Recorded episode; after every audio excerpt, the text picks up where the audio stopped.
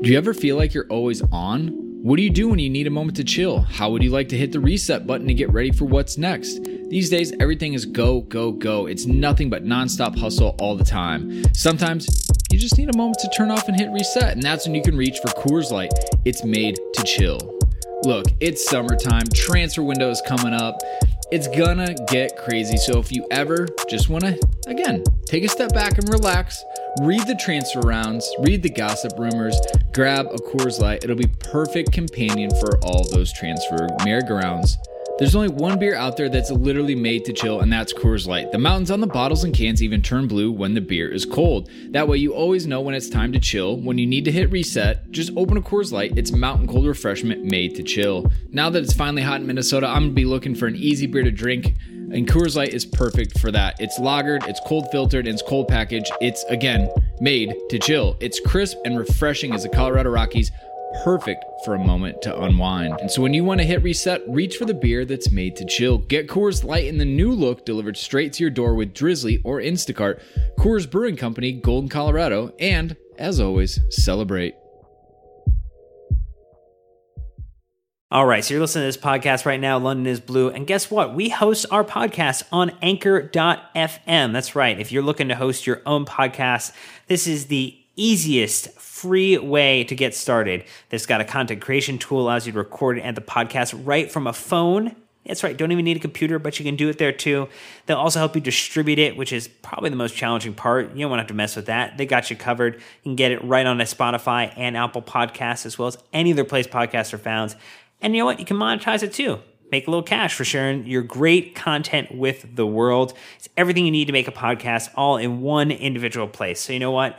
Head over to your app store, download the Anchor app, or head to anchor dot f m to get started if you're ready to launch your podcast and make it happen.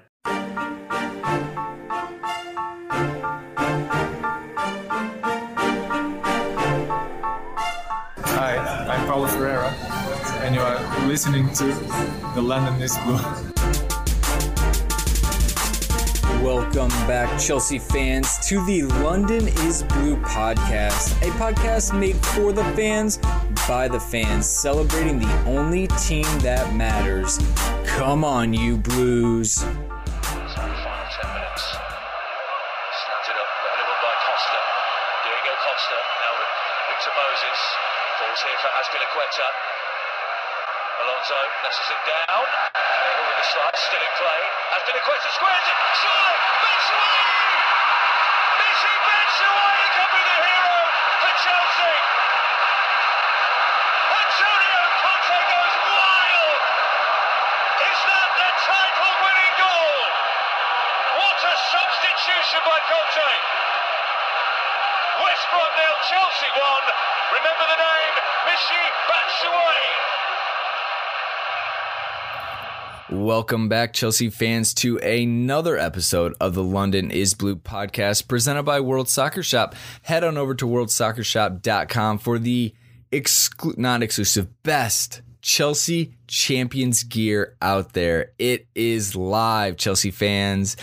It does seem like we were just in London recording after the Middlesbrough match right there outside the stadium, but now here we are back stateside recording what will surely be one of our most favorite episodes from this season, right, Dan?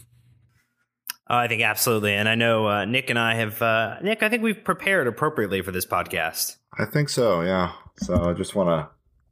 You want to do something? Quickly, yeah, there there it was. That that was oh, nice. Mm, that's good sound. I'm going to pour a little bubbly in here just to... Oh, yeah. Anyone hear the bubbles? Mm. You oh. want to be careful around technology. Yep, yep. Mine was a clean execution, though. That was good. Yeah, no, and, uh, nothing on the computer, Brandon. We're good. Yep. So hey, uh, cheers, everyone, champions! A little, a little champagne. Championes. What a start to this podcast! I mean, if you didn't think it was going to be special, listeners, I think that right there indicates just what level we are on right now. And speaking of it being a special pod, obviously that means we need a special guest, and we have Nizaar Kinsella back on the pod to help us cover what has been an incredible season for Chelsea. Yeah, well, thanks for having me on. What a time to be on as well. Oh, it is uh, fresh off the West Brom match last night, which we will be obviously jumping into real quick. Uh, but before that, Dan, um, I believe you need to tee Nick up with some iTunes reviews.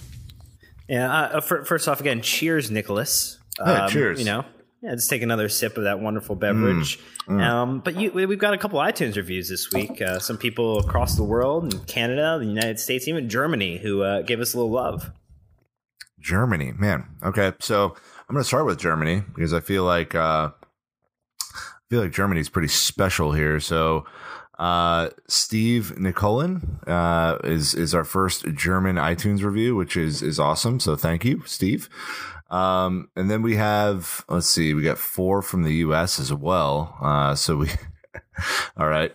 Um, let's see, Disc Golfer, thank you. Uh, A Goldberg seven, thank you. N five point oh.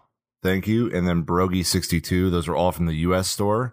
Thank you very much. And from Canada, our neighbors to the north, friendly, always uh, gracious.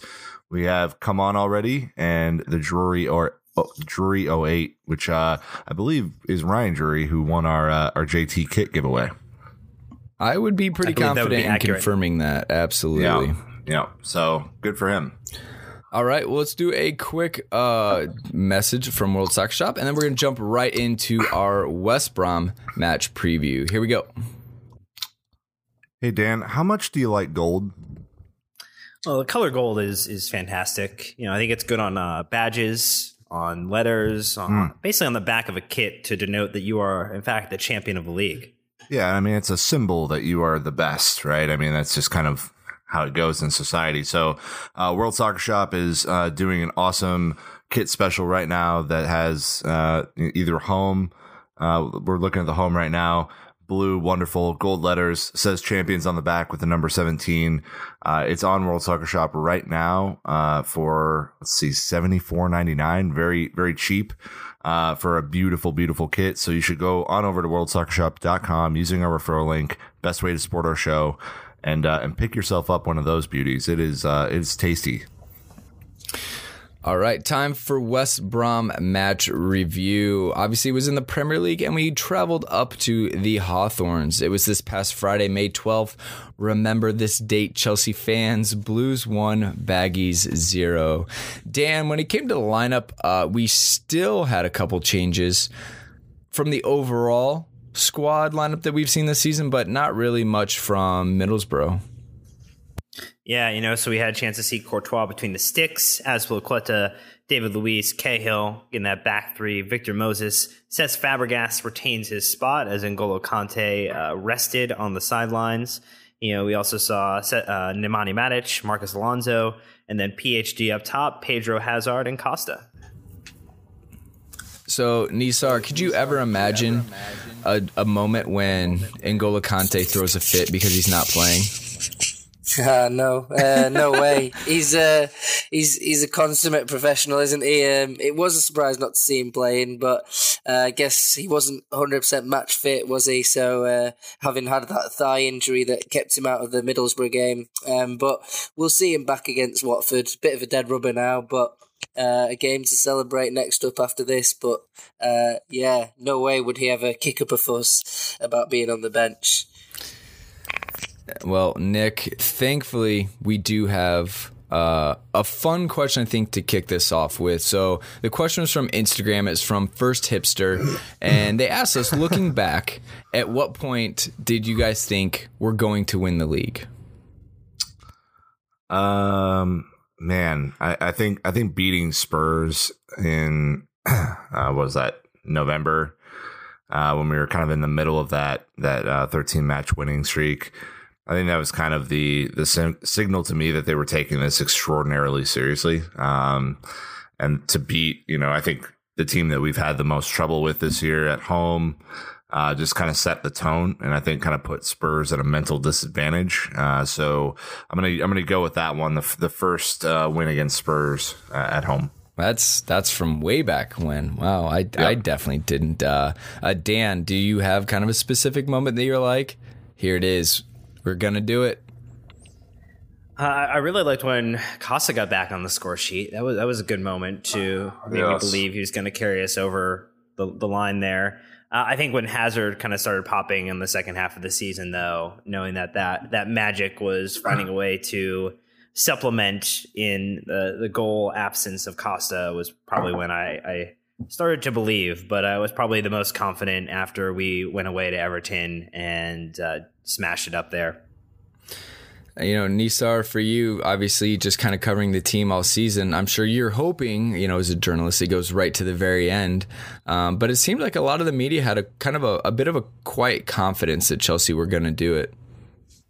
Yeah, I think um, that Chelsea had the easier running when it came down to it after squeezing, you know, past Everton, which was the last big test of the season.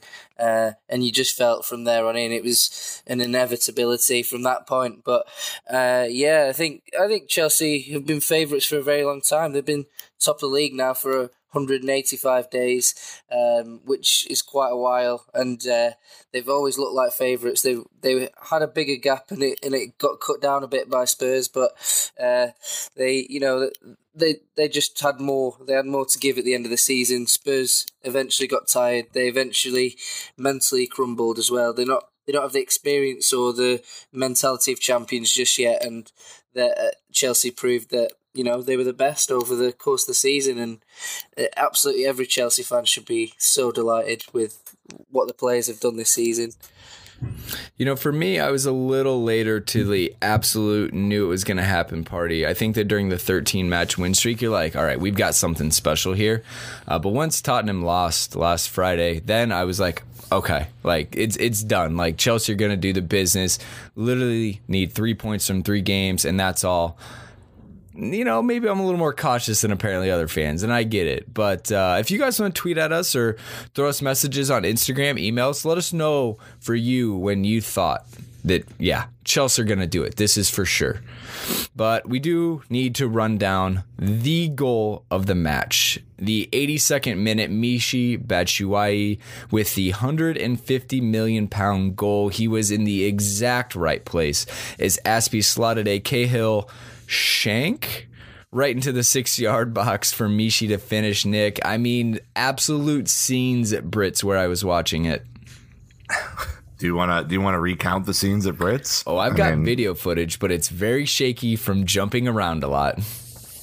Yeah, I mean, this was uh, an Antonio Conte masterclass again. I mean, to bring on Uh, a, a guy in Michy who has rarely featured this season, who has been on the bench, who I think we've all had major questions about, uh, to throw him in there and replace uh, Pedro, who, you know, was was trying his best but couldn't really get anything going, uh, was a, a, a gutsy move, and it paid off in, in spades. I mean, Michy started off his, you know, however many minutes he had on the pitch with three fouls right away, and, and just looked kind of like he was ready to bully uh, bully uh, West Brom a little bit. And, you know, then he just kind of found some space, and it, it was very reminiscent of the goal he scored against Watford, which was kind of out of nowhere. I mean, Cahill shanks, Azpie crosses, you know, it, it just was a, a weird kind of scenario. But I, I also think, Dan, this was one of those goals that the T V angle did us no favors on, because you know, it got deflected as Michy kind of put it past um, the, the goalkeeper, and the ball just kind of hung in the air forever. And I thought it was, I thought it was going over the bar. Oh, the, the photos afterwards, which give you the opposite angle, just watching it, you know, blow past, and Michy's reaction as he's watching the ball go in is, is you know, just something special. I'll kind of have a mental snapshot of that forever. But the, I think the, the best part of that was that the pressure for about a good full minute kept on pushing the ball further in the box, knocking it out, knocking it around. And, it, you know, when you have Azpilicueta, you know, basically on the line about to cross the ball before it goes out of play, like you could see that almost everyone that could be up in the box crowding it to force the goal made that happen. And Michy just was able to slot in perfectly. And, you know, the, the minutes for Michy finally paid off, and it's uh, it's a good feeling. You know, people haven't appreciated Michy for what he's done. No, I'm I'm not going to go in real hard, but it's pretty nuts, right? Like in the Premier League, he's got two goals and one assist in only one hundred twenty-seven minutes. So, like, you know, obviously, Nizaar, we know that he's not getting a lot of minutes. I mean, he's still holding his own for the most part when he's gotten in. Oh yeah, his goal his goal per minute ratio must be pretty good. I need to dig that out. But um, yeah, he, he he does all right. I think a lot of fans like him, but um, I think there maybe isn't quite that tactical intelligence that some players like Diego Costa have.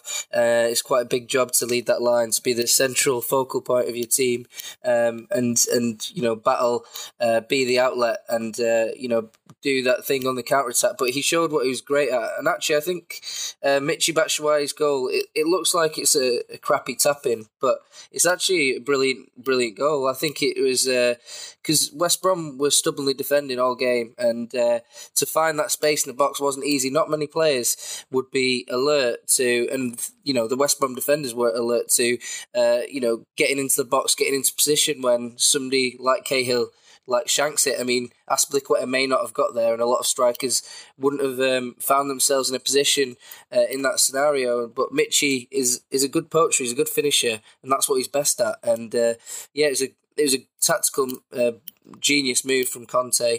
Um, playing two up top uh, with Costa and Michy doesn't happen very often with Chelsea, uh, which is another thing that m- maybe Conte could have used more this season, but.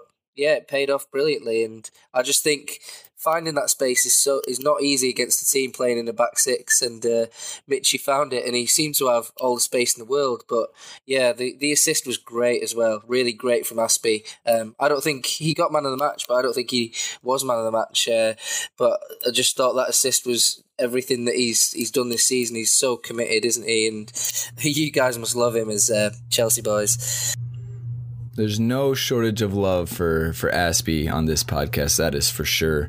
Um, at Sid Celery also chipping in, saying three shots in his Chelsea career and two goals is a pretty good record.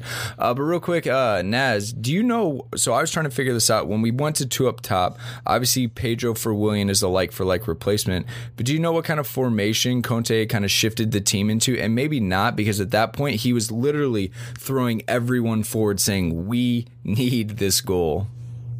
Yeah, I don't think he changed the formation too much. I think it was it was still a three four three, which is strange because it's not great for Michy, that formation. But uh, I think he was I think it was a like for like replacement. Willian was weirdly playing on the left, and uh, Michy was playing on the right, um, which you know that's where his goal came from. He was on the right side. Uh, yeah, so I think Conte just. You know, he he, do, he was quite experimental, something we haven't seen him do before. I've never seen Willian play on the left uh, for Chelsea um, all season. So, um, but sometimes you do that because you, if you get a right footer on the left side, he can cut inside and, and shoot. So I think that's what Conte was going for. He wanted sort of his players to run at the West Brom defence, who were giving away a lot of fouls, and uh, and try and get some shots off at, from the edge of the box and uh, and. Yeah, Michy had to adapt to a new way of playing, but he, he wasn't he didn't really do much apart from score, which is his main job. But he only touched the ball eight times. I don't, don't know if you guys realise that in twenty-one minutes. So, um, and most of his sort of moments in the game were fouls. He gave away quite a few fouls, um, but he got the goal, and that's all that matters. You know, Nick, I can't verify for sure if that lion tattoo on his left quad is new or not, but it clearly influenced it because he finished with his left. I mean, it was just fate. It was. Um, you know, I think I think we all just need to go get tattoos for the things that we want to go and do. So I think that's pretty much the, the only way that that works. Um, okay, let's go ahead and dig into this one a little bit. As this match wore on and Chelsea just weren't able to break through West Brom's defense, plus they were even getting a couple chances. Uh, it was a little bit of a slapstick defending on that one breakaway where uh, Chadley ended up passing wide. But for the most part, uh, did you start to worry that Chelsea might not get the result in this match, Dan? I mean, I mean, be honest. Oh, there, there were there were just some wonky things happening. I mean, the probably the weirdest thing that happened the entire match was the Johnny Evans uh, spinning handball where he just pirouettes around it. That to this to this you know to future generations will wonder how he got away with that one, uh, just with some tactical play.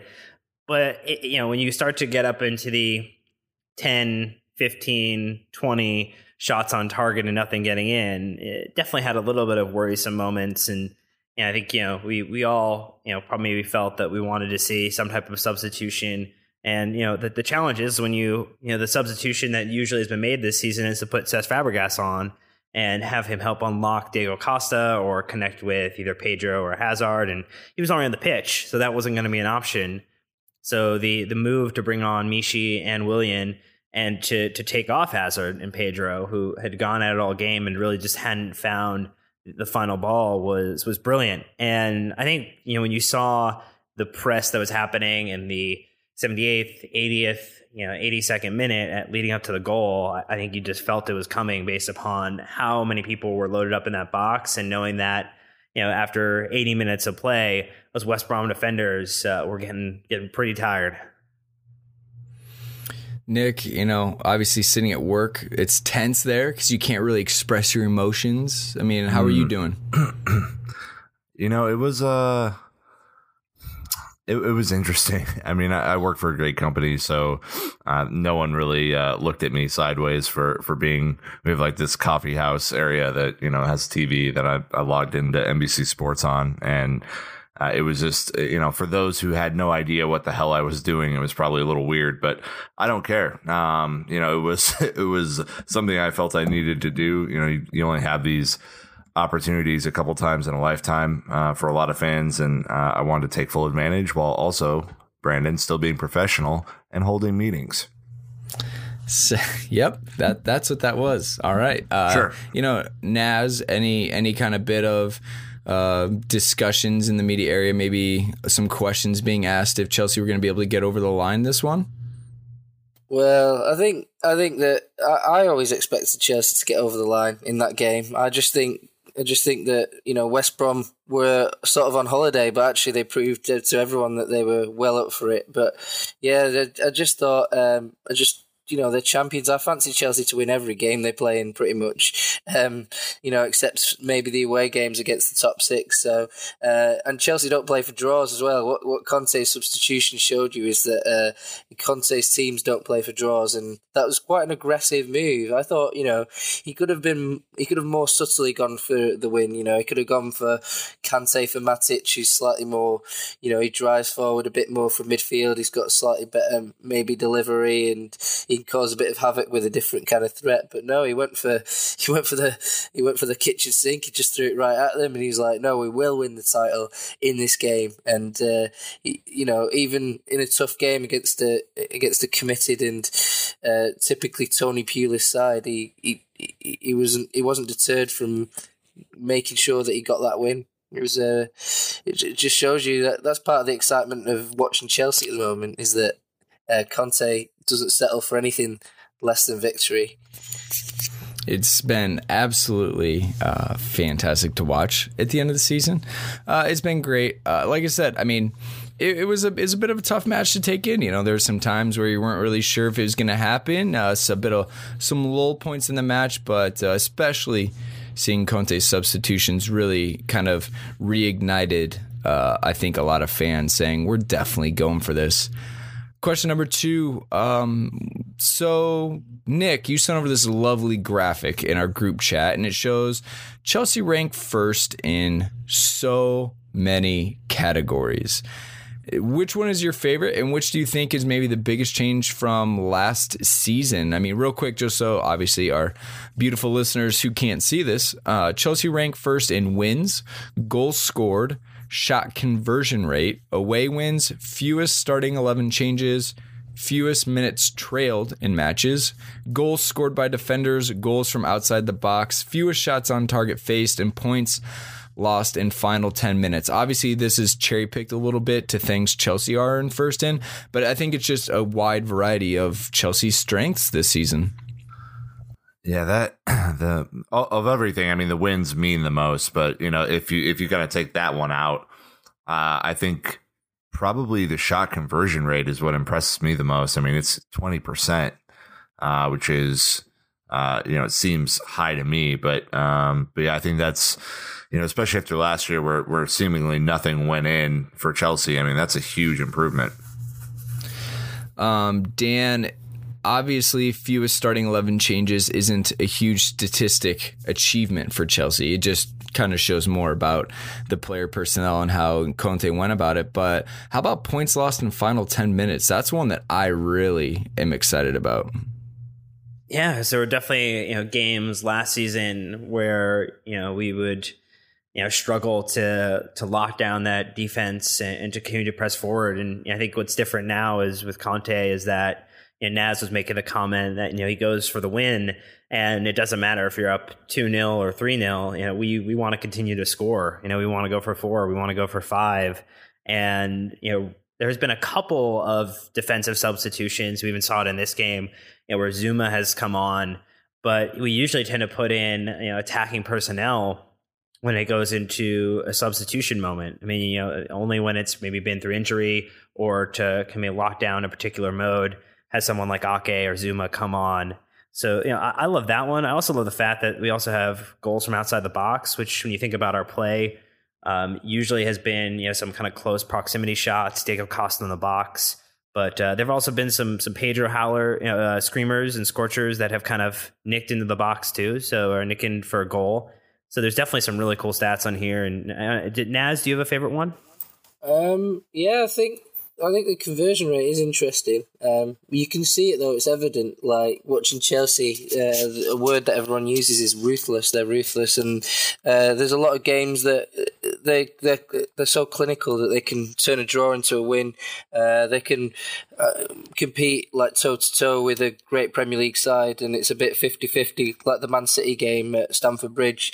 Um, but they just outscore teams just because a chance comes along, they take it, and other sides don't. Man United don't take their chances, Man City don't take their chances, and that's why they're not champions. And uh, you know, I think that I think that that's that's such an important stat, and uh, it's something that everyone's latched onto and uh, and can be envious of. And there's so many goal threats across the team as well. If you um, look at the top scorers for Chelsea, there's Gary Cahill with eight goals. It's incredible, and he'll probably score more. Um, And Willian off the bench has scored loads of goals and, and things like that. So um, it's just the the way Chelsea find the goals. It, there's threats all over. Goals scored by defenders. Look at that. Um, and and you look at other teams and they don't have that. Well, I would love to run down uh, Chelsea's top goal scorers for you, Naz. Uh, Diego Costa on twenty at the top, of course. Eden Hazard chipping in with a healthy fifteen. Pedro on eight. Willian on seven. Alonso and Cahill at six. And that's just the top five. You still got Fabregas, Moses, Batshuayi, N'Golo Kante, David Luiz, and Nemanja Matic rounding out the top ten. So just the way it looks, like you said, threats from all over the pitch, uh, and that is something that's probably really helped, um, you know, Chelsea get across the line, especially in adverse moments, which has been fantastic. Next one up. Yeah. Yeah, go ahead. Did you want to keep running on the fact that so many people pitching in has really helped? Yeah, it has. If you think about Diego Costa's form, something that you guys have talked about in the past, um, he's he's had bad spells, but there's always somebody else to step up. If Pedro stepped up on many occasions, Hazard has as well, and and it, it's it's just great to have that sort of option because other teams like lose players and that can ruin their season, but with Chelsea, they're not really over-reliant on most of their players. Maybe the wing-backs a little bit uh, are needed just for the balance aspect, but for goals, they don't rely on any individual, and uh, it spreads that sort of responsibility across lots of players, and I think that that's important over the course of a season. Um, you know, thirty-eight games, people, things happen to people, people go out of form, go into form, they get injured, they get small knocks, and just having that responsibility spread across lots of talented players can make all the difference. Well, next one up, we've got how special do you think Antonio Conte is, or did the players just turn up this season, Dan? And and just to, you know, lead you into this, I just want to point out that Sky Sports News H Q, verified on Twitter, uh, did have a misspell of Antonio Conte. So, hey, guys, it can happen to anyone, all right? Not just Nick. Uh, yeah, thanks. Wow, that, thanks. That's wonderful. Super. Way to, way to throw Nick under the uh, the bus there. Yeah, at least it'll be a, an open top bus that has champions written on the side of it. But yeah, thanks, B B. Well, I mean, look. There you go. That's we, that's one to get rolled over. We all know that William yeah. converts to William, and Conte, for whatever reason, converts to Kanye. Are you serious? I, I'm, I'm not seeing that happen. I, I have. Oh, that's happened to me. Yeah. Yeah. Whoops. All right. So, Dan, uh, obviously Antonio Conte, or are the players just refining their form? I think I think it's both. I think it's the the way that Conte came into this club, came into the side, you know, connected with the the fans, the supporters, the players, um, and, and drove this. You know, you look at the way that he's played, you know, in other leagues, uh, you know, as a player, very passionate, as a manager, just as passionate as he was on the pitch.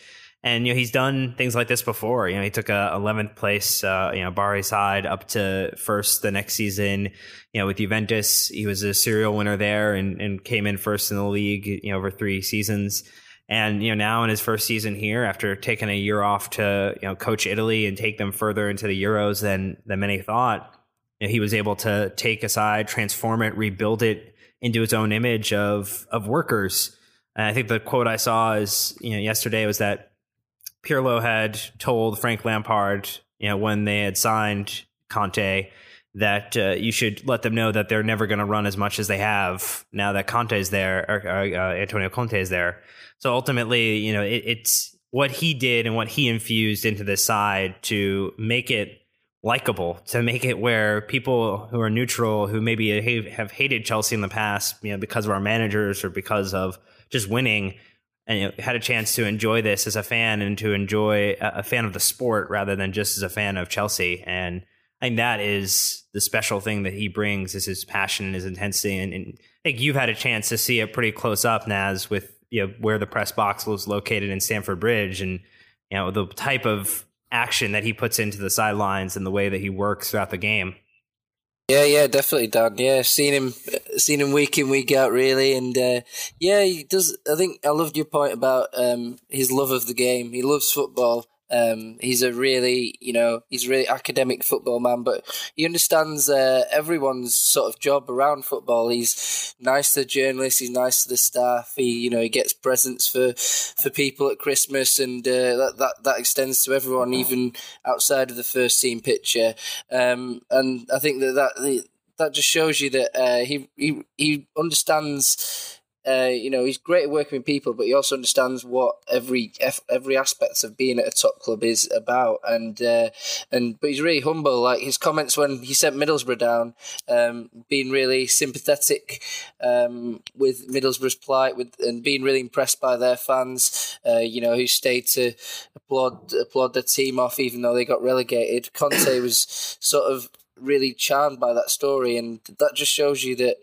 Maybe other managers, not saying, not mentioning any names, wouldn't really care about what other teams do. Uh, they wouldn't care about, uh, you know, a relegation threatened side. But Conte has that empathy and that human touch that really charms everyone. But um, yeah, I mean, you, you saying, is it Conte's achievement or the players? I mean, it extends to everyone. Um, everyone who's, you know, played five plus games, who's officially going to be recognised with a Premier League medal. Those those guys have all contributed massively, and they're all champions.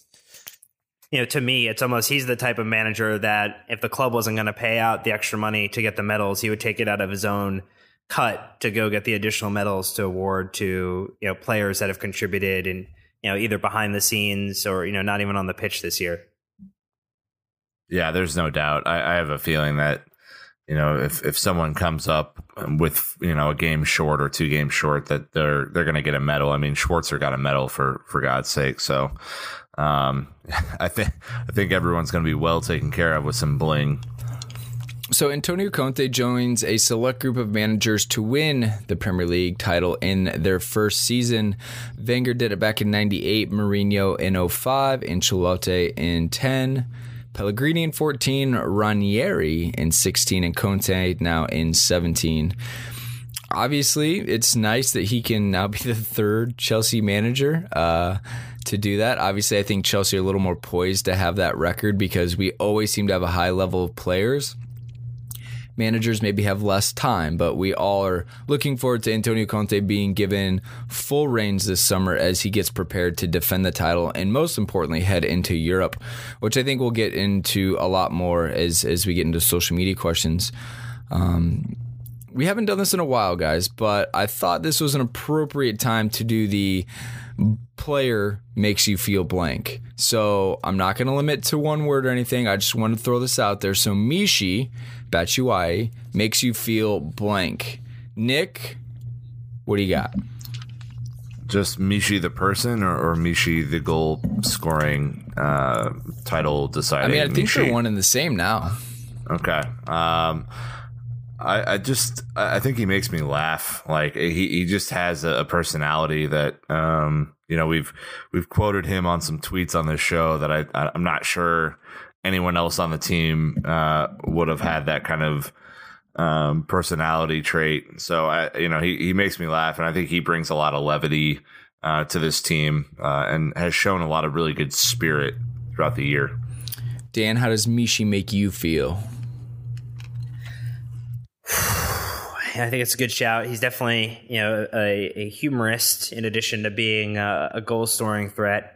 I would say though he made me feel, you know, he I feel, you know, vindicated and, you know, kind of obviously, you know, I think we've all, you know, supported him a lot and wanted to see him, you know, get that opportunity. And I think, you know, now that we have a couple games left in the season, he'll get a little bit more time to shine and show off what he's got and, you know, really, you know, give people an understanding of the type of player he can be and what he potentially could do for Chelsea. So uh, beyond scoring a fantastic goal with his left foot, kind of popping it right over the goalkeeper, which was uh, quite, quite exquisite. You know, for me, Michy makes me feel like a child again. I mean, he seems like a kid trapped in a man's body. Even when he's, even when he scored, like the amount of just pure emotion and just like, it just, just over, over the moon. I mean, that guy, it was amazing. And obviously no grown man would normally dress like that, especially when he's away on Belgium duty. I mean, I don't know, Naz, maybe that's more of a European thing we just don't get over here. Yeah, yeah. Uh, I don't know. A lot of the a lot of the guys seem to like their sort of quirky anime in the dressing room and stuff. I remember uh, Rafael and Fabio da Silva are into like Nintendo and stuff, and Kurt Zuma is quite similarly into it. But yeah, it, it, it not it doesn't quite dress uh, quite as flamboyantly as Michy, uh, like with the with the backpacks with the you know like SpongeBob SquarePants on them and stuff like that. It's pretty. He makes you feel like a child again. I can see why. But uh, yeah, I think it makes me feel hopeful. I hope he, I hope he go takes this experience and um, boosts his career to a new level now. Um, you know, it's been tough. It's been a tough year for him. And I think that w- one tweet I really liked that I really saw that gave a really good insight was Carlo Cudicini's tweet about Michy Batshuayi. And uh, I only saw it today, in fact, but it gave a really good insight into what the dressing room feels about him. And uh, he seems really popular in that dressing room, even despite his, you know, struggling year. And maybe Conte didn't trust him as much as he trusts some of his other players, but he's put got his head down, he's worked hard, and uh, yeah, just a moment everyone around Chelsea and I will remember forever.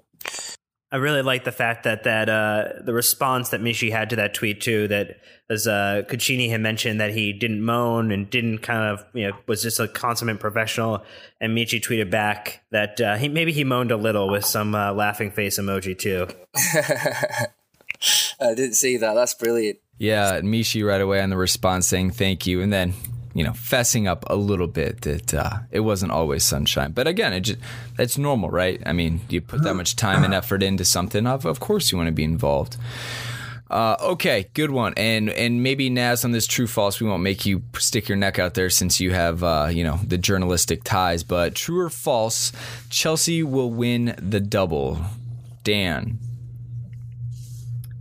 I'm going to go with a, a strong yes. I'll convert that to true. Or true. Is, is there is there a way to do double true? Because that's what I would go with. uh, I think we can go true, true. Absolutely. Uh, you okay. know, what is it for you? Is it just the fact that now Chelsea have won this, so much extra confidence in the team, Dan? Uh, is it a, a hybrid of the fact that we're playing Arsenal and it's a North London rivalry, or I guess not North London, but a London rivalry that makes it bigger? I guess like anything that kind of sways you to a strong true. You know, I, I think it's it's the way that we play. I think it's the way we look after, you know, the change after Arsenal gave us the catalyst to switch to a three four three. And I think I was reading through the, the soccer Reddit that people were, Spurs, Spurs fans were so upset about the that Arsenal match now, and they look back at it as this uh, this terrible thing that they need to now, you know, make fun of Arsenal fans for, or kind of hate them for. Um, but you know, I think the the players are all playing at a very high level. I think you know we're going to have an opportunity to rotate a couple players through in the next match or two, and I think we'll have some some freshness, some sharpness heading into that match where Arsenal still have to really, you know, put everything in these next couple of matches so that they can ensure potentially a spot in the top four. So I'm I'm very confident. I, I think Antonio Conte has molded this side and has put us in a position to go out and, I think as Naz said, uh, you know, win win every game or uh, that they kind of head onto the pitch. And you know, it's a it's a cool feeling to have that back again at the club, and to I think you know he's inspired all of us to, I think, be believers in what we what we should expect from the club. You know, for me, I guess, and I don't know if this is the same for you, Naz, but like, th- like Conte has been telling the players all season, believe in me, we will be successful. Okay, now they've been successful. I mean, you assume that their commitment and belief is just ten times higher than it was, which is even hard to believe.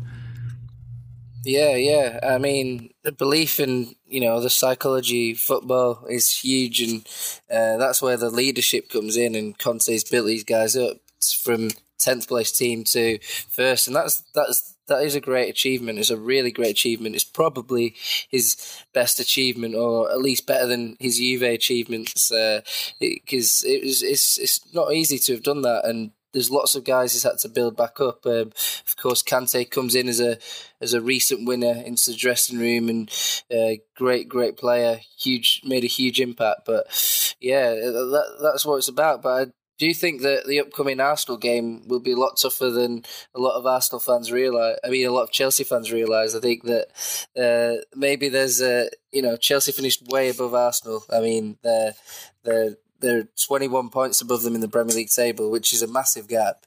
Um, but I think that I think that Arsenal have a chance, and they're, they're ending the season strongly, which, uh, you know, I, I'm not saying that... Um, You know, I'm not saying that I still think Chelsea will win it, but I think that it's going to be a really tough game and could be quite tight. It could be quite. All right, Nick, sticking with that double true. Yeah, I, I think the, the thing that factors in now is there are essentially two weeks until Chelsea has to play that uh, F A Cup final. And to be able to rest David Luiz, to be able to rest N'Golo Kante, um, you know, and, and every player who's kind of picked up an injury, Hazard, you know, Pedro, whoever, get get some experience on the field for guys like Shalaba and, and Michy and, you know, the rest of the squad. You know, I think there's some real some real advantage there. And, uh, you know, if, if Chelsea's medical staff are already this good, and we've had such limited uh, injury threat this year, you know, I would have to believe that a couple of weeks to uh, rest and rejuvenate ahead of that final would be be pretty significant. So, um, and given that Arsenal always get hurt in, in big kind of moments, I, I think we're going to be all right. All right. Well, any other thoughts you guys want to throw in on this match, or maybe even just the title celebrations in general? Uh, there was so much on social media. So if you missed it, just head to Instagram. I think that's where we saw the majority of everything being posted. Then a lot of stuff reposted on Twitter. But anything we missed, Nick, that you kind of want to add in or, or touch on? Um, you know, I think that I would have loved to see Hazard um, not get kicked to shit yesterday. You know, I, I know, I know West Brom, you know, are, are historically a very tough side, and that Chelsea usually struggle against Pulis uh, managed teams. Uh, and I think credit to them, they actually, you know, came out to play yesterday and and could have could have hit us on the counter a couple of times. But it's just sad to see him get kicked, and and. You know, it was, it was kind of like a ruthless uh, effort across the board. So that would be my only real takeaway. I mean, I think that it was it was overall kind of a, a crap defensive game, but um, for for the neutral. But I, you know, again, any any game you win the title, it's a good game. Uh, let's see, Dan. Anything else? Uh, two two items. Uh, the third season in a row, uh, I saw the tweet from Christoph that a Belgian player has scored the title deciding goal.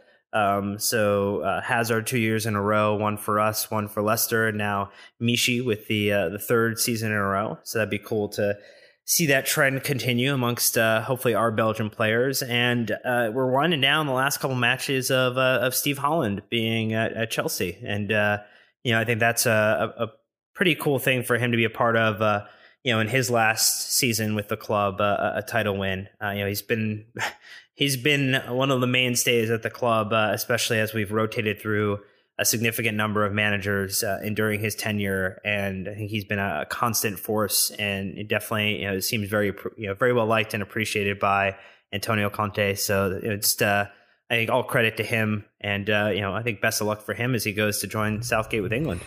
Anything else uh, from you, Naz?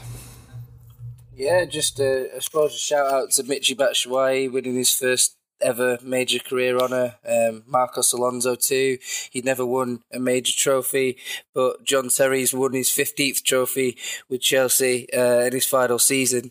Um, maybe he'll make it sixteen as well, but that's his fifth league title as well. So uh, lots of the guys have, have really, you know, done something special for themselves, for their career, something they'll always remember. Pedro's first trophy in England. Uh, Luiz has won his first Premier League title, even despite his long spell with, well, quite long spell with Chelsea in the first time around. So, yeah, there's lots of these, lots of these guys will have a moment to reflect upon that they'll that they'll take on to the, the rest of their career and lives with great pride. No, that's fantastic. Obviously, I just loved watching Thibaut celebrate with the coaching staff because, let's be honest, as a goalkeeper, you don't want to run all the way down the field. I mean, Antonio was much closer. It made more sense. You go over there. Uh, but just watching Antonio celebrate as well, maybe splitting open his lip. I mean, that guy has absolutely no regards for his physical well-being when we score big goals. All right, Nick, your turn, my man. Man of the match poll. Yeah, so I took a different approach. Obviously, Chelsea won the title. Um, you know, I think everyone was kind of feeling relieved, and you know, there was not a, the sense of seriousness with the poll this week that that I usually put into it. But I, uh, you know, who's your Chelsea West Brom man of the match? Um, Antonio Conte was the first uh, option, option A, and then option B was just above with the little carrot symbol uh, going up to Antonio Conte. I just basically wanted to give him uh, all the all the credit in the world for orchestrating, leading, celebrating, uh, being, you know, a, a, a manager that kicks the cooks every ball on the field with the team. Uh, I think he deserves it, and uh, It, yeah, I, I don't think anyone had a real problem with this one, Brandon. No, and we will obviously get into some more season-long stuff and players and how they went. But, yeah, you know, when you win a title, I think that's when the coach really gets a lot of recognition for that stuff. Um, well, as we can see, as Naz had mentioned, this is Chelsea's fifth Premier League title. And, uh, you know, from it goes to Premier League wins, we have now created a little space amongst the rest of the trailing pack. Just have a long ways to go to catch Manchester United, who have won thirteen Premier League titles. Chelsea at five, Arsenal at three, City at two, Leicester, that's right, Leicester and Blackburn both at one apiece. Uh, but I think with that, we'll go ahead and move on to your social media questions. We have a ton, so make sure to stick around. We have another awesome quick shout from our friends over at World Soccer Shop. Here we go. Dan, did you know that you could also get the Champions uh, seventeen kit in, in the away and the third as well? Yeah, you know, the, the away kit that they won the Premier League in at West Brom with the uh, the wonderful yellow, neon yellow accents, and then also the gorgeous third kit in the white with the uh, almost translucent uh, lion imprint on the uh, the shoulder. Yeah, I think the white the white is actually uh, the cleanest of the three, to be completely honest with you on my assessment there. But uh, but yeah, you can also get these, same price as the home kit, seventy-four ninety-nine. Uh, you know, it's it's a great piece to kind of commemorate the title, uh, the sixth in Chelsea's history. So head on over to world soccer shop dot com, use our referral link, support our show, and we will see you on the flip side. All right, it's time for your social media questions. At Mickey Rouse, kicking it off, says, what future does Batshuayi have if he stays next year, whether Costa stays or not? We had a couple questions like this from Instagram as well. M C K dot F C says, does this mean Michy will stay, not go on loan? And just Luke Yearwood asking, what do you think the future holds for Diego? You know, I think a lot of stuff as we look at this is a lot of question marks around the forward line specifically. People not thinking Michy is a Conte player. Diego Costa potentially getting just stupid offers from China. He's even came out recently and addressed it. But I think that a lot of it is up in the air. You know, we did see some success with two strikers up front towards the end of the season as well. Uh, we kind of had a discussion about the three five two, three four three system last week as well. But from my standpoint, at least, I think that uh, the forward line is going to be where we see the most changes overall. And I don't know what that means specifically for Michy. I mean, do you, what do you think, I guess, Nick, as far as the strikers and who's going to be around?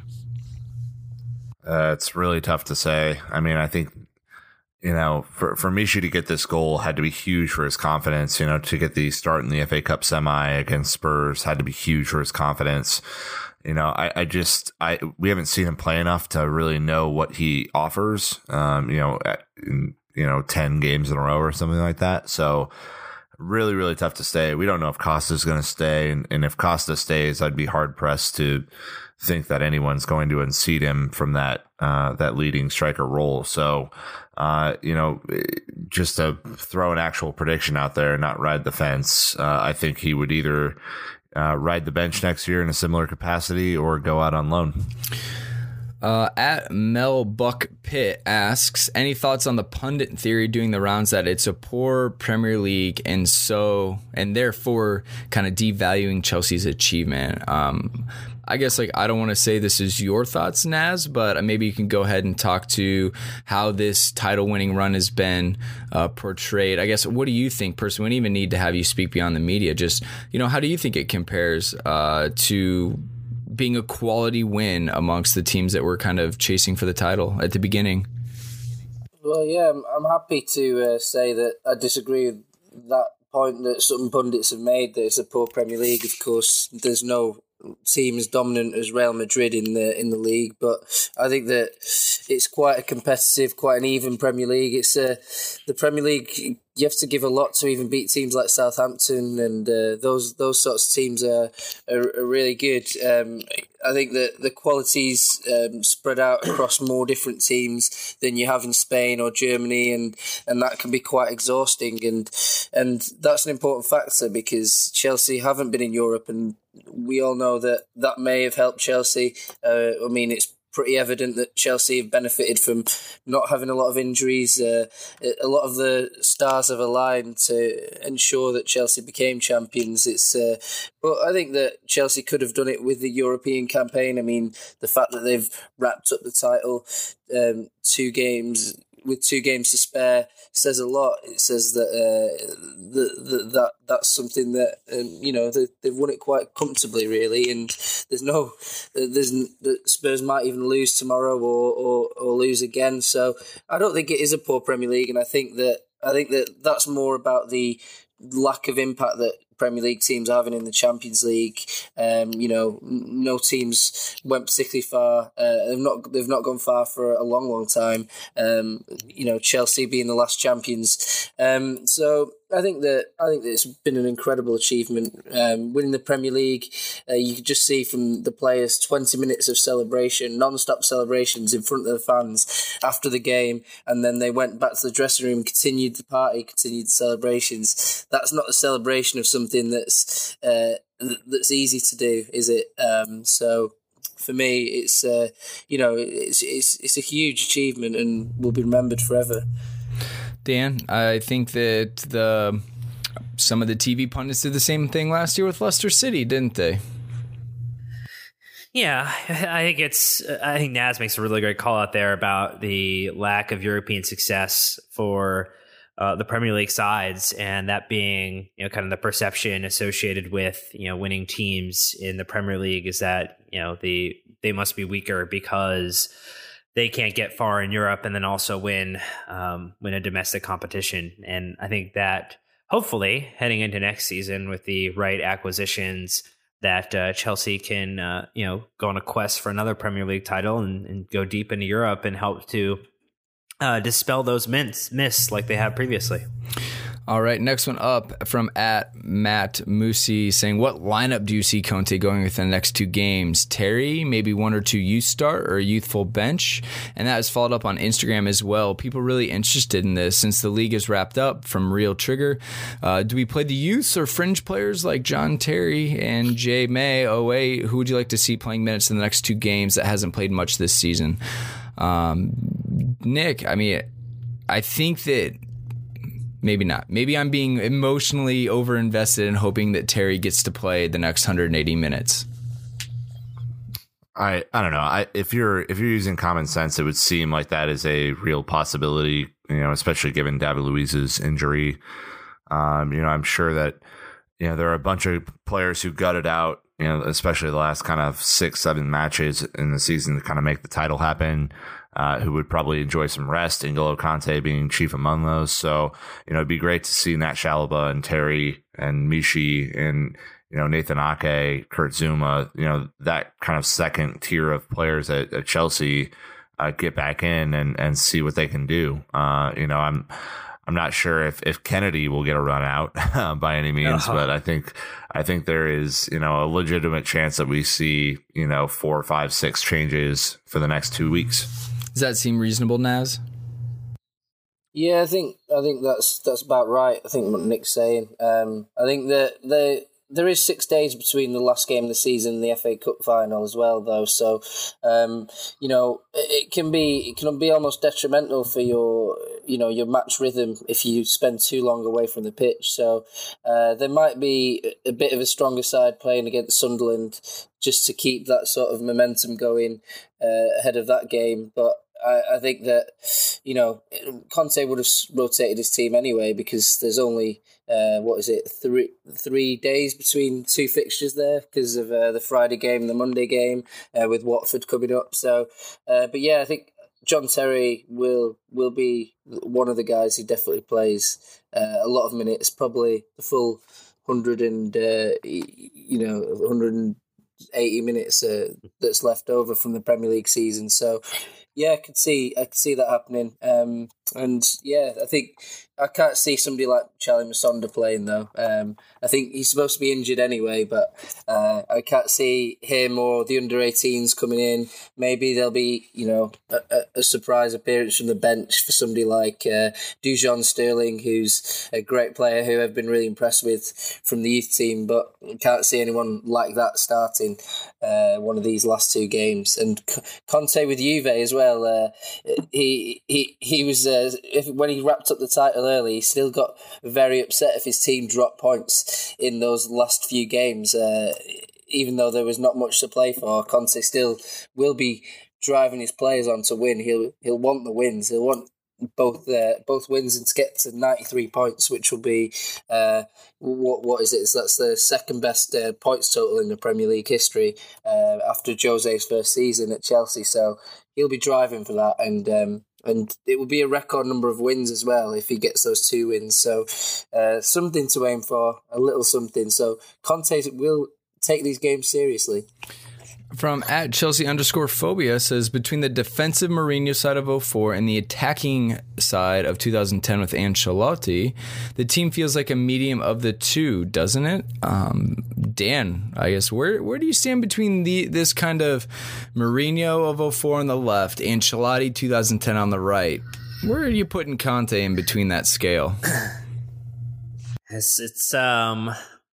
Yeah, I think if you're weighing the scale, it probably ebbs to being a little bit more of the the attacking side of uh, Ancelotti, just from the fact that when you know Mourinho kind of knew the game was locked down, you know, you would see uh, you know the defensive substitutions come in, and it would really set the stage for you know fifteen, twenty minutes of you know watching the ball get knocked out of bounds or kind of continuing forward to think about the next fixture now as you you were. Winding down the last two minutes.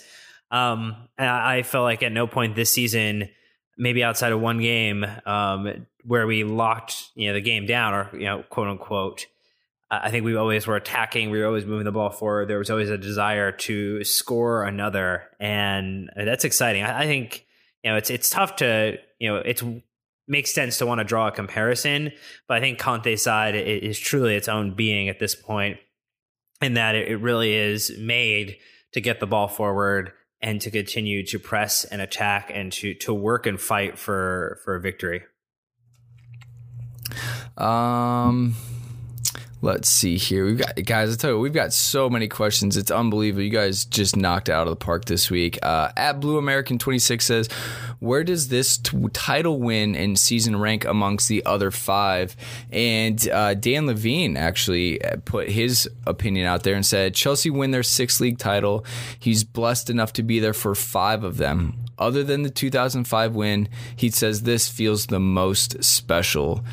Nick, do you, I mean, I know that a lot of our audience probably have been coming to Chelsea's fans throughout these five title wins, but what do you think, I guess, is as detailed as you can be, obviously?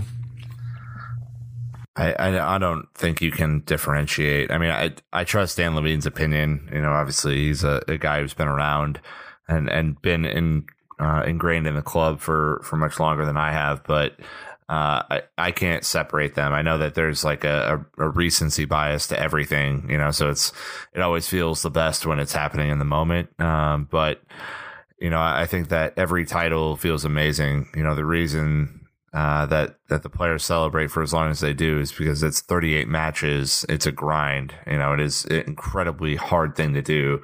You do have to have some luck. You do have to have an incredible manager. You do have to have players that buy in completely. Uh, you know, I think there's just so many factors that go into winning a Premier League title that it would be almost impossible for me to say that this was better than, you know, the Ancelotti title or, you know, anything like that. I think that this felt comprehensive, though. You know, I, I will say that maybe not as comprehensive as the the double back to or the back to back in oh five and oh six, but it felt comprehensive. It felt like Chelsea were a team that could show you their work uh, week in, week out.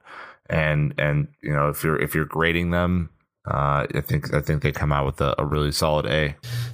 Dan, you know, obviously we just kind of had you put the uh, the Conte pin down on the uh, the chart there, but but I mean, do you do you have, you know, a strong opinion on this one? Like, are they all unique, or is this one extra special because of Conte taking a team that was in tenth, coming into a league he's never been in, and doing the business?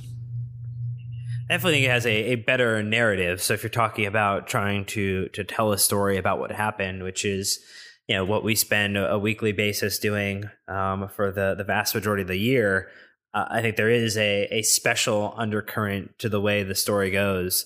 Um Yeah, I don't know. I don't know if I could pick a favorite. I think winning every time is is great, and I think it's just fortunate to, you know, be rooting for a club that, you know, has a desire and a passion, um, you know, even at the expense of sometimes players or managers' impatience, uh, to go for the title and to go to win every time. And uh, you know, you're very fortunate to have a, an owner that's very connected to wanting the club to win, um, more so than, you know, I think some organizations that we've seen uh, across uh, England and even Europe. It's so typical us to be like, we need to rank these. No, we need to know which one is the best, which one was not. Um, you know, I think it's still early enough. We we can all just, you know, appreciate it for what it is. We'll uh, we'll nitpick everything a little bit later. At Chelsea Eric underscore says, can we get some Chelsea since oh three stats? Had a heated discussion about Chelsea being the most successful English club this decade. Validate me. And well, I can't tell you Uh, all of the stats. We did see that since Roman took over in two thousand three, Chelsea have won five titles. Manchester United have also won five. Man City, two. Arsenal and Leicester, one apiece. So, I mean, as it stands, you know, it's been a great time. Like, the fact that there is a definitive Roman era in Chelsea's history. Since Roman has came to Chelsea, I think, Naz, it's safe to say it's been a highly successful period. Yeah, yeah, it's um, the success is gonna roll on into the future, but um, yeah, there's there's the curse though as well. You've got to remember the curse of the Premier League winning manager.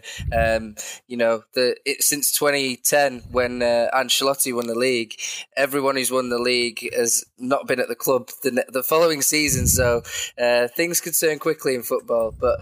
Uh, You know, Ancelotti was sacked, uh, Ferguson stayed, but then Mancini was sacked, Ferguson retired, Pellegrini sacked, Mourinho sacked, Ranieri sacked, Antonio Conte to be confirmed. Um, so, yeah, it's uh, quite... It, it, Things turn quickly in football, but I think that one thing that won't turn is that Roman Abramovich's commitment to Chelsea, which is really important, and uh, and that that means long term success, because everything that Roman gets involved in, uh, he wants to be the best, and luckily uh, that that's that's been Chelsea. So uh, yeah, five titles uh, in in the Roman era. It's a big achievement. It's something that a club like Man City might envy. Uh, they want to sort of copy the Chelsea model, but they've not quite been able to do it. Uh, really quick, just have some stats that I would love to share with Chelsea Eric to kind of support his confirmation bias. Um, since two thousand three, Chelsea have fourteen major honors to Manchester United's twelve, to Man City's five, to Arsenal's four, to Liverpool's three. So, yeah, it's been a hell of a run. It's got to keep it going now. Uh, thank you again for everyone for sending in your questions. We got a ton on Instagram this week, which is fantastic. Continue to follow us there and interact. It is great. But we're going to go ahead and do our last little message before we wrap this up with a Watford preview. It's going to be here sooner than you think, Chelsea fans. Here we go. Dan, uh, you know, you liked the, the white Champions kit, right? Yeah, it's dope. Super okay, dope. So, you know, if you didn't want to go with the kit route, is there another way that you could get something that said Chelsea, you know, twenty sixteen seventeen Premier League champions on it? Are you talking about it, maybe a, a shirt of some sorts, Nicholas? That would be super, Danathan. Yeah, there is a uh, wonderful champion shirt uh, with the wonderful uh, you know, Stamford the Lion uh, logo on it, and you know, with the, the year to commemorate the fact that we are the yeah, twenty sixteen seventeen Premier League champions, and that is also available through world soccer shop dot com or a referral link which you can get to through london is blue podcast dot com or through our links on Twitter, Facebook, Instagram, and so forth. Boom.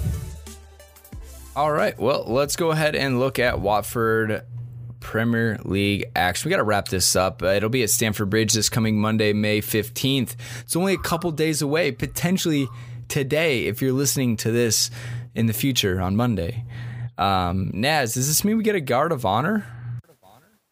Um, yeah, yeah, there'll be there'll be guard of honor uh, the the game after you confirm your title win. Um, so that that'll be something to look forward to. Uh, yeah, but I, I don't think anyone's that bothered about Watford. I think everyone will still be celebrating. I just hope that the hangovers have cleared from the Chelsea guys. Lots of I Vs have already been ordered and uh, applied, I'm sure. Michy is already back in the gym. He just posted to Instagram. So that is some special commitment. Someone probably told him that he's maybe looking to get a start. I mean, we all saw Diego Costa celebrating. That dude is not going to be ready for a few days. Um, then ne- go ahead, Naz. That's what I thought. Is- No, that's what I thought as well. That was that was my uh, first thought. I was like, Michy in the gym, Diego probably looking like one of the busiest players out of the lot of them. Yeah, it looks like uh, it's like almost guaranteed that Michy's going to make his first Premier League start against Watford. It, it it was excellent too when Costa handed Conte the bottle, and then Conte decided to basically kill off the, the remaining third or whatever was left after he'd been sprayed in the uh, the entrance into the locker room. All right, well, I guess we've gone full title celebration, so I was surprised at how much Hazard was enjoying the bubbly as well, and David Luiz. After you get kicked that much, um, you know, you need something to kind of help with the pain, Brandon. You just need to get pretty drunk and, you know, everything feels better. All right. Oh, hard, hard shift back to Watford. Um, Chelsea absolutely dominate in our past head-to-head matches with uh, four wins, two of those coming from home. Uh, the form guide, Watford, it looks like they are absolutely limping across the line here. They have lost four of their last five. And Chelsea, last time we played, right away at the beginning of the season, twentieth of August, Chelsea two, Watford one. It was a bit of an interesting start to this one as Capoue scored in the fiftieth, fifty-fifth minute to give Watford the lead. Uh, but it was actually Michy Batshuayi in the eightieth minute and Diego Costa in the eighty-seventh minute, just getting that win in the last uh, kind of final minutes of that match. It, I think this one might be a little bit different, though, if I had to kind of predict how this was going to go, Dan. Yeah, I think at home, having just won the title, uh, you know, I think we've all now uh, had a chance to experience a game at Stamford Bridge and the atmosphere there uh, on the precipice of winning the title. And now having confirmed it, I, I think everyone... Uh, players, fans, supporters uh, are going to be completely jacked for the match. And you know, Chelsea just are, are the better team on paper. They're the better team on you know actual performance. And you know, to me, even with some substitutions, the way that Conte is going to will them, you know, he's you know, if we win the remaining two matches, uh, will be the second highest points total uh, for for a season behind uh, you know prior Chelsea squad. So. Another little thing that we can continue to push for uh, heading up to the F A Cup as well. Uh, Naz, I mean, I'm assuming the atmosphere will be quite um, very party-like in, in, in Stamford Bridge. I guess, what are you kind of expecting? Is there going to be any kind of on-field, um, I guess, like announcement or anything prior to the match? Or is it just going to kind of be like business as usual until we get the trophy later?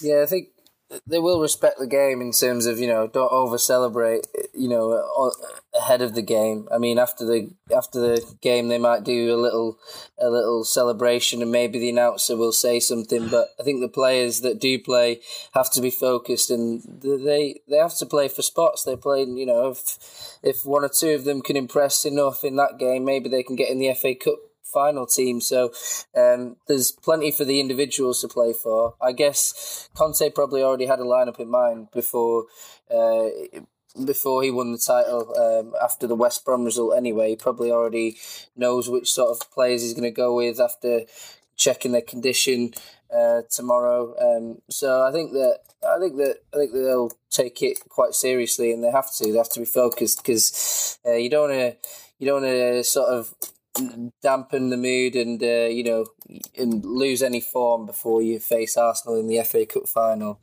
Um, don't want to be too casual about it, uh, too hungover. Uh, so I think that Chelsea will take it quite seriously. But the main ceremony is going to be in the Sunderland game, so uh, th- that's when the real party will begin. Quick, Nick, book our tickets. We got to go back. There it is. Yeah, so we gotta we gotta hit up X L Tours to make sure we can. Uh, Make that make that whole thing work, right? That'd be amazing. Uh, but yeah, I mean, what about from the match standpoint? I mean, even with a bunch of changes, uh, you, you'd assume that Chelsea, being professionals that they are, you want them to go get this result, right? Like, we don't want to see Chelsea drunkenly stumble into the Sunderland match, right? you know, I, I, I don't know. Yeah, I. I Of course, I want to see them win. I think they will win. You know, I think that the display that we saw them put on against Middlesbrough on, on Monday um, is probably close to what we'll see in this match. You know, just a bunch of shots, a bunch of shots on target, a few goals. You know, it was it was a comprehensive win on Monday. I'm sure it'll be a comprehensive win uh, in a couple of days' time. Uh, but again, you know, I've I've asked this question a bunch of times this year to you know some fans who are a little aggressive on the, uh, you know, on the players or on the, on, you know, whatever issue kind of, kind of came up.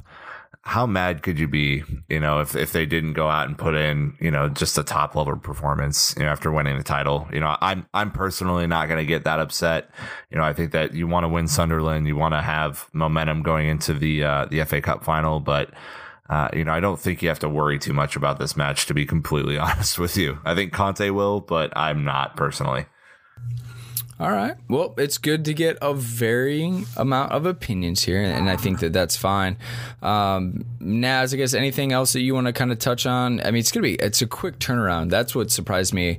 So you'd almost think there there would be some changes anyways to lineup just based on fitness, but um, uh, I don't know. I guess it, it's kind of one of those weird matches where you're, it's like Friday to Monday is such a short window. I just kind of feel like there's there inevitably is going to be overlap from this trip to West Brom. There'll be, I think there'll be a few players that played versus West Brom, um, but I think that I think it will be quite a tough game. Really, I think it will be, uh, you know, the Watford will be in better shape for it, and and that that could be a factor. Um, you know, I don't I don't think they're better than Middlesbrough, um, but yeah, they're still they're still not great. They're not in great form. Um, they're they're a below mid-table team. Uh, Chelsea much better, but Walter Mazzari has a bit of a rivalry as well with Antonio Conte, so he'll have the motivation to try and get his players up and cause an upset and beat the champions. And they've got their own things to play for, confidence for next season. Um, it'll be good for Watford if they can get a bit of a boost in confidence ahead of the new season by beating the champions. Um, so. Yeah, I think that it's not it's not it's not a totally guaranteed victory, and there's a job to be done. Certainly, it's not like Borough, which was just the most one-way exhibition, exciting but uh, dominant performance that Chelsea, you know, have almost done all season. I think it'd be a little bit more tricky than that, especially with a few rotations. But a couple of goals from Michy would be quite exciting, you know, on a, on a start, maybe a hat trick, and uh, yeah, the Chelsea fans will. We'll be uh, we'll be cheering every touch he gets on the ball. I'm quite looking forward to seeing what his reception will be like after that. Oh, that will should should just be fantastic. And so I'm just going to go ahead and remind all of our listeners: make sure you're following Nizaar on social media. He has amazing uh, post-match Facebook lives as well as just content through the game. So go ahead and give him a follow. But I think we're going to wrap up this episode. You're welcome, Chelsea fans, this special Champions of England podcast for you. I skipped this last time, but Dan, I told you guys I wasn't going to forget this time. We do have final thoughts to properly end this episode. Therefore, I will turn it over to you, Dan. Well, it's nice to see that in addition to the becoming champions of England, that we are looking to claim as many additional titles as well. And one of those would potentially be the Golden Glove for Thibaut Courtois, who is now on sixteen clean sheets for the season to uh, Hugo Lloris's fifteen. So uh, it is possible with the last two matches we have to uh, take away what would have been many one of the only uh, points of kind of accommodation or recognition that any of these Spurs players would receive this season. So uh, go on, Thibaut. Wow, that's straight savage of him. We'll have to see how that goes. Nick, uh, what about you, sir? Yeah, I just want to quickly touch. I know we'll we'll cover off on this in our, our season recap, but uh, you know, looking back to our, our first live pod in Minneapolis and and you know meeting Naz and that kind of whole experience that we had up there for the preseason, you know, this this moment is super special, and I, I don't think you can take it for granted. You know, I think the the way the team evolved and the way Antonio Conte evolved and Uh, you know, the way that different players stepped up at just the right time. You know, it's a special, special team with special characters. Uh, you know, I just want to give them all the credit in the world. This has been a, a phenomenal season, not only for for Chelsea, but for our podcast as well. And uh, we we owe it to the string of results that that followed Minneapolis. Well, it has truly been a special run, and uh, it's been a big season, obviously, for ourselves, being able to hang out with Naz as much as we have. Uh, what a f- what a fun run it's been, sir. Uh, just a quick reminder to everyone where they can follow and read all of your magical articles. Yeah, well, work for gold dot com, so everything ends up on there.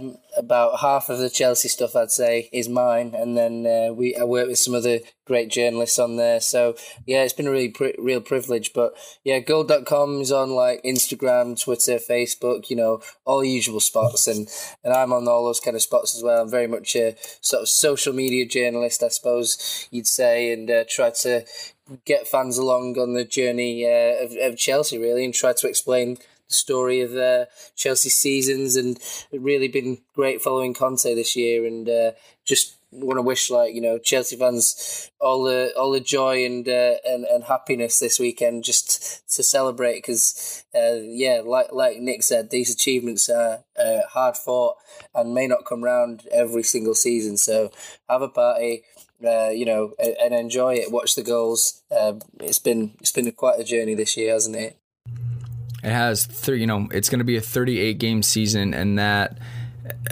that opens itself up for a lot to happen. So for Chelsea to put together such an amazing run, a complete performance, as these guys have said, from top to bottom, has been just so, so special to watch. So with that being said, Chelsea fans, enjoy your championship weekend, as you know we will. I mean, the pot, the champagne is still being poured. I can hear it back there, guys. That I know, bubbles, I know, bubbles, ch- bubbles. Enjoy it all. Friends, everyone out there, Chelsea fans, and you know what to do. Until next time, keep the blue flag flying high.